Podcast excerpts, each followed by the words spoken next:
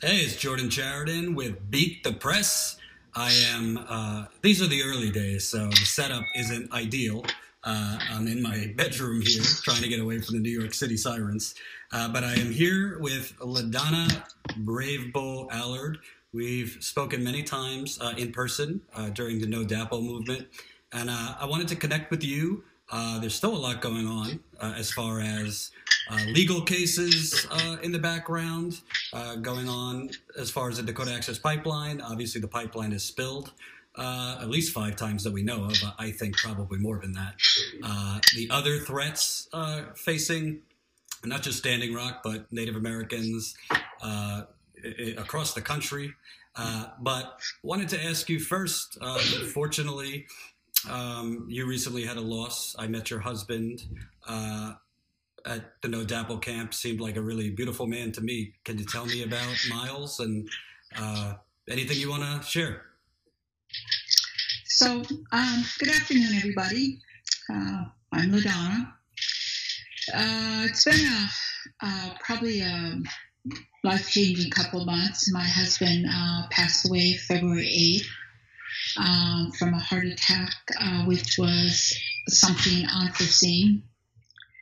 Um, trying to figure out life, who I am again, because I'm telling you, my husband in all his prayers and standing by me made me fearless.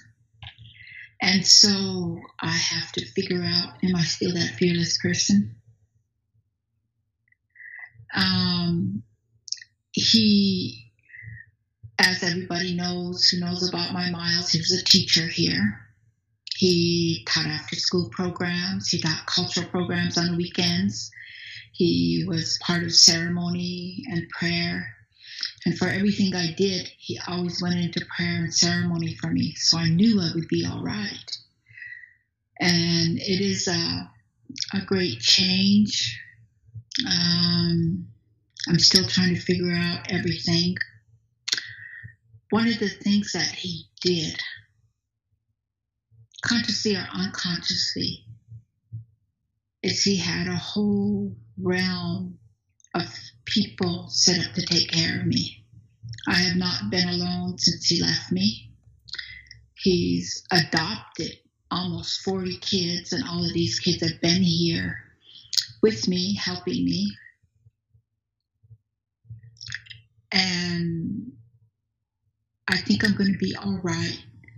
I think that now, as things transpire, he's right here at my side with everything I do. I um, don't know if anybody can understand uh, what a great loss it is for me, because I could do anything and he was always here. But with that, I think we just got to put one step in front of the other and move forward. Um, my life has been in constant change since on February um, twenty-eighth, which was the day they issued and started closings down Sacred Stone. As a, I don't know if anybody's seen our video and our song we created for our uh, one-year commemoration of when the camps were closed and what we've been doing since then. And that is where a lot of people don't know. They think everything went quiet, nobody's doing anything, but we've been really working hard. So here we have um, went... And we started a process. From the day the camp closed, I remember sitting there when the police forbid me to go in. And what do we do now? And so I remember telling people, put seed in the ground. Clean up your environments. Just do it. So we started in the community of Cannonball. We did a huge cleanup there. Uh, the day the police were coming in to close off the, our, our roads, we had loaded up semi-trucks of food and carried them to every home in Cannonball. And then we went and asked the people, what do you want? And they said trees. So we planted three hundred fifty trees in Cannonball community. And we did a second cleanup and we fed the community. And then we thought, now what? So we held a big youth conference, a youth festival where we brought kids in to learn about media. Hmm. We taught them how to fly drones. We taught them how to take pictures, how to do produce their own movies and edit. Because I truly believe that the next story is the youth and what is happening to their eyes. And with that, with the next story, what are we doing? What are we doing as people? This is not, uh, oh, the pipeline's put in and everything ended. That's not what happened. We are still in court fighting. Um, yesterday, if people don't know, we had our first cons- legal consultation with the Army Corps of Engineers and the Standing Rock Sioux Tribe, according to the court order that we have. And so yesterday at the Standing Rock Sioux Tribe was the first Army Corps consultation on D A P L. Don't you think that's kind of a, a misnomer? Shouldn't that have been done before they talked about putting a pipeline in? But anyway, uh, according, according to the Army Corps, the tri- according to the Army Corps, the tribe was involved the whole way, but we know that's not true. Yeah, well, we were involved. We weren't. We weren't acknowledged. Mm-hmm. And so, um, yesterday was the first consultation with the Army Corps, and tribe informed that the human rights lawsuits will be now going through. Uh, we are hoping to have the dog uh, attacks going through soon. With our deer water protectors, there were over eight hundred cases. And in the state of North Dakota, I think we're down to some two hundred and some left. State of North Dakota is at the position where this is costing them way too much money, employees, et cetera, to handle the cases. I was there, and I don't know if many people know this, but I was there when the judge sent out a survey to the people who would be serving on the jury. And he said he was dismayed at what came back. ninety percent were against the water protectors, our Native Americans. And the judge said there is no possible way for any water protector to get a fair trial in North Dakota. Mm. That is shocking. Then, um, and then the next thing was, okay, we'll offer plea agreements because you go to trial, it's not going to be fair. And that is not right either, because then people have to plead guilty to things they didn't do. So now they have a new process where you come in, you do not have to plead guilty, but you take an agreement. So um, all of these things are working in the, the legal field. I know that there are some trials coming up. I hope that everybody comes and supports the water protectors, because many of the people who came here were around for the first rounds of court hearings, and now many people have went to their homes. And so there are a few people here to support the people who are coming in. So I ask everybody to continue to support the water protectors. We here at Sacred Stone are still working. We, um, I don't know if anybody knows, but we decided to do a project on how to show the world you can produce green energy on a low budget. So we produced um, a solar trailer that has wind energy, internet, and water purification system. We are working with M I T out of Boston to look at this trailer as possibly being used in areas of refugee camps and hopefully other camps across the United States, and encouraging people to um, do their homes with wind or solar. That's one project. And I don't know how many people understand the whole ramifications of what's coming down for tribal people. So with the current president, most of the budgets going to the tribes have been cut, some by fifty percent. So fuel assistance, uh, elderly feeding programs, youth feeding programs, education programs, um, transportation. We can go on. The list is long.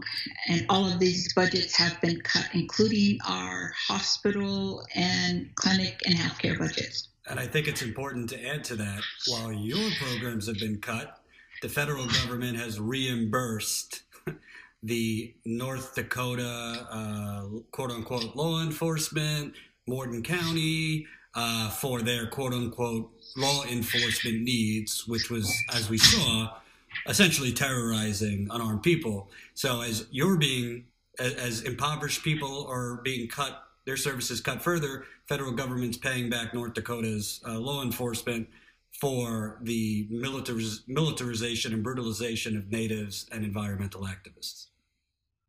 So with the tribe, I tried to explain to people, Standing Rock Sioux Tribe was already impoverished before the No D A P L movement. After the movement, we are three times more impoverished. And um, I had one of the girls go, Um, as we took food down to the elders, I said, you need to go, just go and see, because we can say all kinds of things and people don't believe us, but you need to go see. And she said, LaDonna, I walked in a house and these people have no food. I said, I told you. There are people with no electricity and no heat living in their homes because they can't afford them right now. There are children with no food. And I don't think people can really comprehend the type of poverty that is on the reservation. There were massive amounts of people that came here, uh, made money, left, and that money did not come here. So with North Dakota, their idea was to punish the tribes for standing up. And that was the whole thing of closing down the bridge and the roads um, to starve us economically. And then by doing that, then also eliminating our economic systems that we have. And so now the people are really impoverished. And so we're trying to figure out ways to help ourselves. And one of those things is, is planting um, gardens, distributing our produce, um, teaching natural ways to preserve our food, Um, trying to help each other. We're trying to do community helping community because um, things haven't changed. We will continue to stand up. And if anybody knows who we are, we have always stood up. And just because the pipeline is, doesn't mean it's going to stay there. Wrong is wrong. Now, let me ask you, uh, I did a video on this yesterday, but you have Energy Transfer Partners, who's obviously, uh, they are co-defendants with the Army Corps. You know, they're claiming that they have tried to meet with the Standing Rock Sioux Tribe for months and months. Uh, the reality is uh, they haven't provided the Standing Rock Sioux Tribe uh, very necessary technical information as far as uh, what is their oil spill response model. Uh, what is their plan for inclement weather if there's a spill? Many technical matters that the tribe asked for. But in a recent court filing, uh, they, on top of digging a pipeline through your land, they have now said uh, the tribe is living on, quote, an alternate universe. What is what is your response to that? An alternate universe? Oh, you mean the real world? Hmm. Where life exists, where human beings live, where living beings like the plants and animals and medicine live, yes, I would say we do, because we understand water comes first. And with water we live, without water we die. There is no other world than that. And they can tell us we live in an alternate universe, but they can't drink oil either. And you know, I think it's important when I do get back in the field, I want to come back to Cannonball. And, you know, during the No D A P L movement, obviously it was very chaotic and there was activity every day and a lot of chaos. So a lot of the poverty and racism issues and issues of women being kidnapped and assaulted and many other things that really are like a dark cloud hanging over you. Can you kind of talk about um, once the cameras have left, once the act, the activists have left, you mentioned the poverty. Uh, can you kind of talk about other things that the tribe is dealing with that people wouldn't know about? So for us, I, I just have to talk personally about us. It's been a really long and hard year. So starting off after the camps closed, we had our um, D A P L mercenaries who followed us, who camped in front of our homes. We had the police who spotlighted our homes. We were followed everywhere. Um, the helicopters, the planes just never left. They're still here today. And why are they following we, you after the fact? I I don't know. Why are they? I know that our dear friend, Sheriff Kirschmeyer, keeps a track of everything we post. I know that when we buried my husband, where I buried my son, we put up a teepee on top of the hill. We put a long white flag to let everybody understand that this is a widow's teepee. And we put it up there to honor my husband's death, and the helicopters and planes came. The P I A police actually pulled up and went inside the teepee to see what was happening. And I'm thinking, we have not done anything. We have sang, prayed, and followed our traditions. The, it is like being targeted. We have lived in a very strange life now where the first I conquer. And so we live with a lot of he shed, she um, shed things where um, everybody has all these millions, but none of us have any money. Uh, we're all vacationing across the world, but nobody's vacationing anywhere. Um, And sometimes I look and think about all the things that are out there, and and I was like, where do these people come up with these ideas? Yeah, because you've been, you know, there's been theories that you took money and um, had this extravagant, uh, whatever, uh, you know, financial impropriety. Uh, we've heard that for, about other people, but from what I could see, um, you don't seem to be rolling in it. No, in fact, right now, um, since my husband passed away, we're barely keeping the lights on. I drive my same blue truck. We don't have any expenses. The camp money, which people don't understand, went to the camp. And um, when you do... And by the way, I never did do a GoFundMe account. One was created in the benefit of me, but when you do that, the amount, the total stays on the site, it doesn't tell you how much was extracted to from the site. So people pull it up and it says, oh, three million dollars was made. It doesn't say three million dollars was spent before two thousand sixteen ended. Mm-hmm. So... But these are neither here nor there.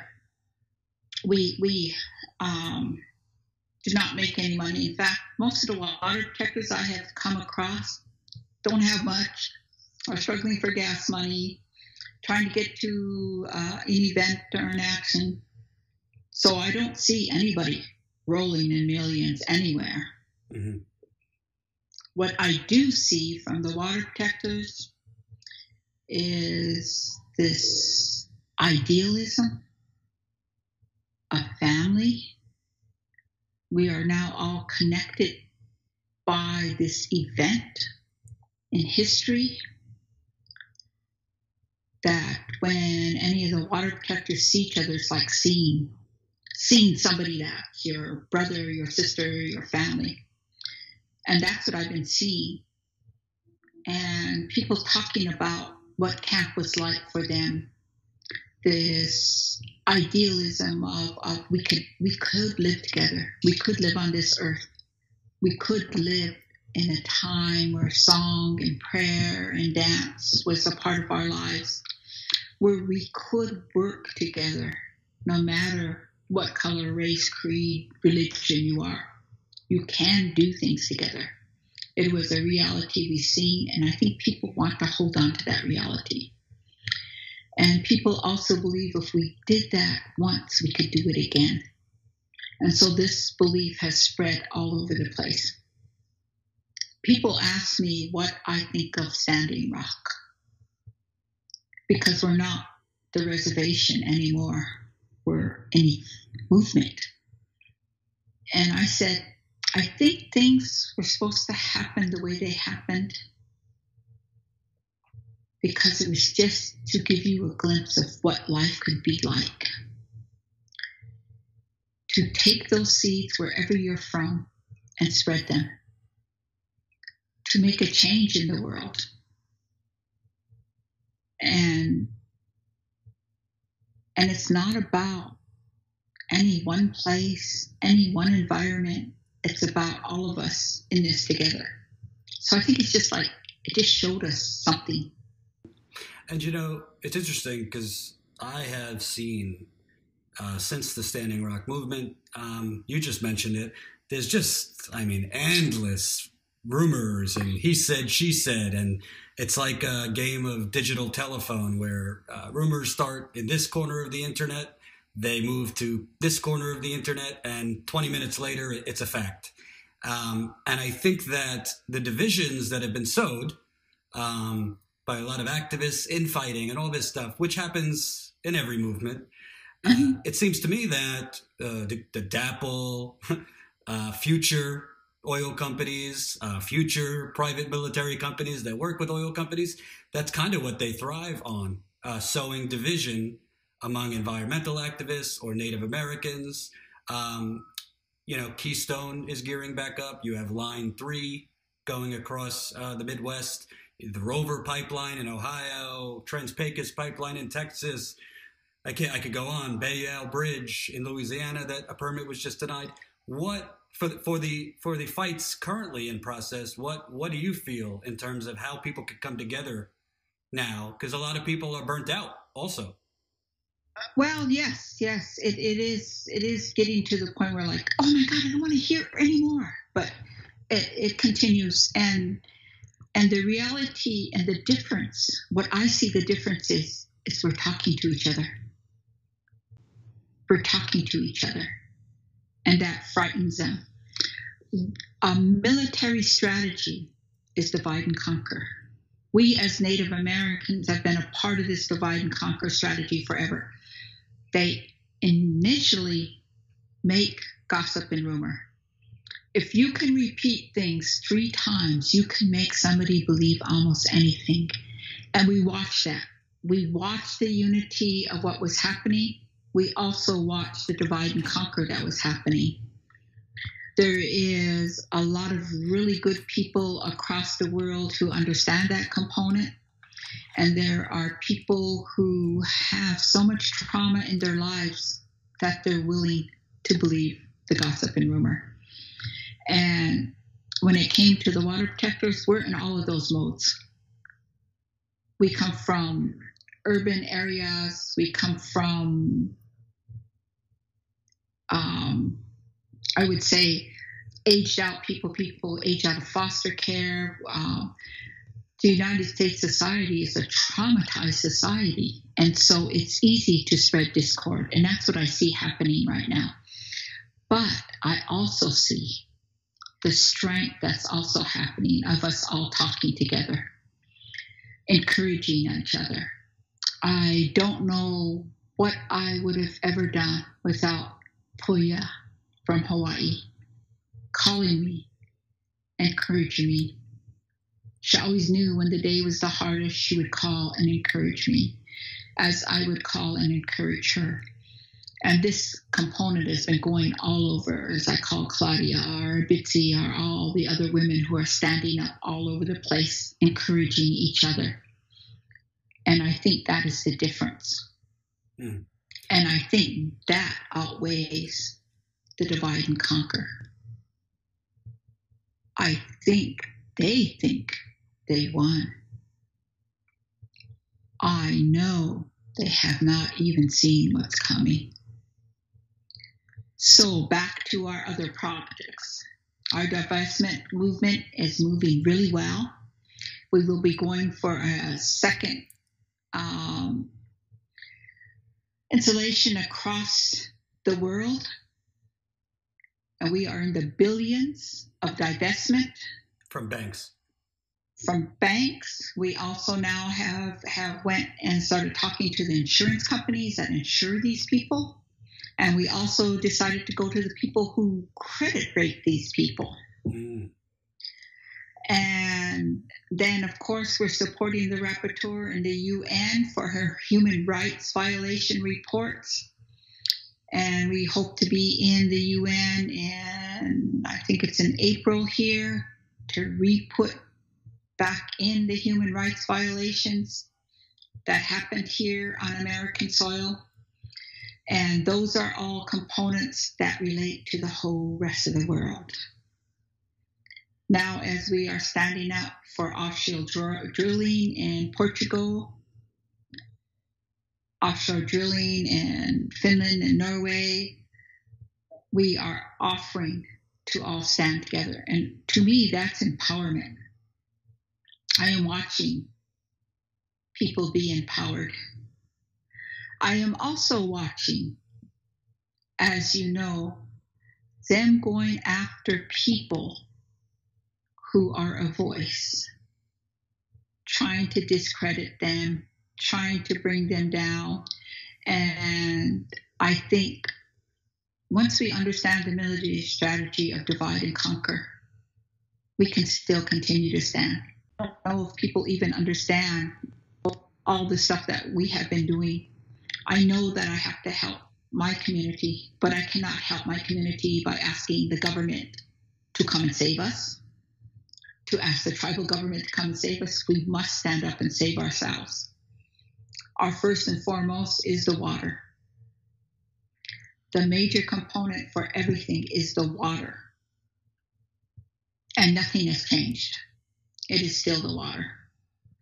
I'm trying to institute a worldwide movement right now, starting with Earth Day of uh, April twenty-second, to start asking everybody to go to their oceans, seas, creeks, ponds, lakes, rivers, and just start very small and pick up trash. We can make a difference by just doing one step at a time, picking up and cleaning up our rivers. So we're going to start here on Standing Rock and start with the Missouri River. I think we got like one hundred twenty miles of river here. You've got to walk the talk, and that's really hard to do. And so we are cleaning up. We have people here from Sacred Stone who have been going and starting to clean up the community. How do you make change one step at a time? Nothing has stopped. It has only just got started.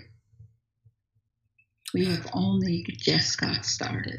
And I want to ask you, because let me tell you something, whether it's the current president, whether it's um, the gun violence, healthcare, uh, opioid epidemic, there's a lot of people that really could use that Native American uh, prayer inside them. Uh, I'm, for example, I'm not the most religious person. Uh, but how do, how do, how does, you can't speak for the whole tribe, but how do you keep that prayer? I know it's a part of your D N A. When the pipeline's under the ground, you're still being attacked by the oil company. This president has open season on, uh, for drilling and uh, clean water, uh, de- deregulating clean water and all these things. The current E P A administrator doesn't even believe in climate change. Can you kind of talk about How, is it harder than ever to really tap into that prayer and speaking with your ancestors? No. You know, um, like I said, my husband, he prayed for me all the time. He went to ceremony to support me. And in my home, it's always been like that. And, and since he has left this world, I've had people come into my home every night to sing ceremonial songs, to smudge my home, um, and to pray. And I think for me, that is the core. And maybe for me, that's what makes us so fearless. We, uh, and I don't want to people to think that we're hunky-dory, peace, love, and kind. We are not. We believe in prayer. We will pray, and then we will fight you to the death. There's a difference. And for us, we have been surviving in our own homeland, in our own home, like this. And I never asked anybody to come here and do this to us. And I am, I'm old now. And I really don't have this great long future. I've done everything in my life. Right now, in this moment, it is giving my life to make sure my grandchildren can have clean water, to make sure they can see what I've seen on the Cannonball River. And what people forget, you know, I take away all the garbage and the the camps and the pipeline and all of it, take it all away. It's still my home. I don't have no place else to go. This is my home. I grew up on that Cannonball. My family is buried on that river. This is my home. It's not like all the grandiose people who came and, and stood up for the water and all went back to their homes. I have no place to go. This is my home. I must stand here and fight, even if I fight by myself. And just because the pipeline is in does not mean it will stay in there. I truly believe, whether it's in a court of law or outside the court of law, we will win. Because our prophecy says so. We just must not back down. And if I have to sing and pray every day out there, I'll sing and pray out there with my shovel. Hey, I know Tina told me I can't talk about shovels. I was like, let's go just dig it up. No, I can't say that. Well, I think it's interesting because uh, I don't know how much news you watch, but we see in the media just this hysteria about our democracy is under attack by the Russians, and now hysteria over the president's extramarital affairs, and all uh, a lot of tension and worry and uh, hyperbia, hyperbola about things have been dramatic, gotten dramatically worse, but there's no focus on the epidemic of the planet being destroyed, uh, the water being contaminated, not just in Standing Rock, but in Flint and other places. Uh, to me, the real alternate universe is what the media is putting out there, um, which is why I, I'm very happy that you said before you're working on a, a media project, and uh, we could continue speaking. So with us, who controls the narrative? The narrative that's coming out are, as I say, the yellow journalism that's coming out across the T V and the airwaves is a way to control. Who controls the narrative? I am not going to be letting the narrative control me. I want to control the narrative. How do you control the narrative? You teach the young people to tell their own stories. The young people are the ones that have the answer. And so if they can just come out and and show, that's what I learned about camp. Uh, when the camp started, you know, I remember Baba Jean and was like, well, how do we do this? Well, Grandma, you go on Facebook. Hmm. What do I do there? Okay, Grandma, we got this. Instagram, Twitter, Facebook. Live stream. Well, what's a live stream? You know, they had to show me what a live stream was. They have the knowledge to touch the world. Now I want our young people to use that knowledge to tell their story from their own eyes? Who controls the narrative? To me, we are not asking for anybody to be harmed, hurt. We are asking for clean, safe water. We are asking for a clean environment. We are asking for our children to be allowed to live. To me, that is not a harmful thing, but it, it's creating a harmful environment. And so we must control the narrative. So right now, we now have a media bus. We are going to the communities here, loading up kids with cameras and saying, tell us your story. And we'll show you how to edit and produce your own, because their stories are amazing. And we do know, that's one thing I learned, who controls the media. Somebody can take something about you and splash it all over the media, and everybody believes it, and then you're stuck.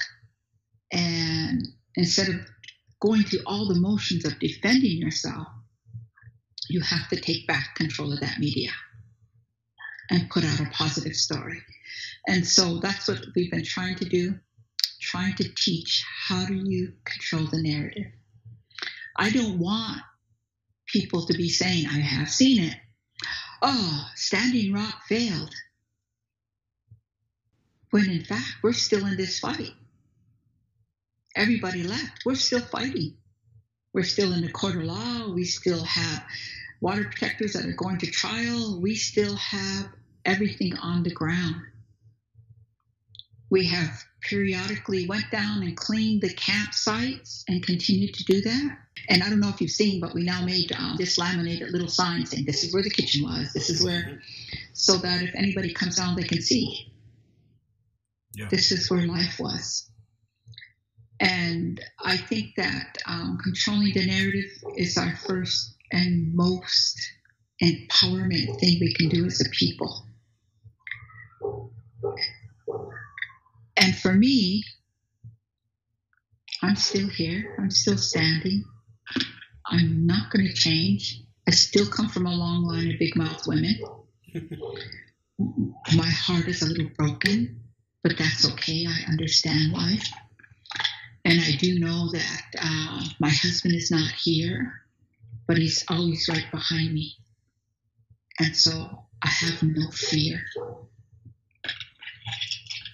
Does that make sense?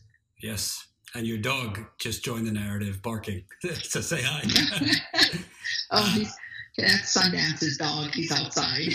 I want to. Uh, I want to thank you. Uh, I think it's important to follow up with people uh, and keep this in the news, because, like you said, there are still things uh, happening in the court of law, but also in setting up renewable ener- energy projects and other projects you spoke about. And I'm going to try my best to keep attention, because there's more than just the pipeline and the environmental issues. There are other native issues that I think are, are very important to keep out there or get out there for the first time. So uh, we will see each other in person uh, soon enough. And uh, my heart goes out to you on, on your loss. And uh, I met your husband, seemed like a very gentle Uh, he was. Gentle man with a beautiful smile too. So uh, uh, we're with, I'm with you, and thank you for joining me. All right. You have a great day, John. It's so good to hear from you again. Bye-bye.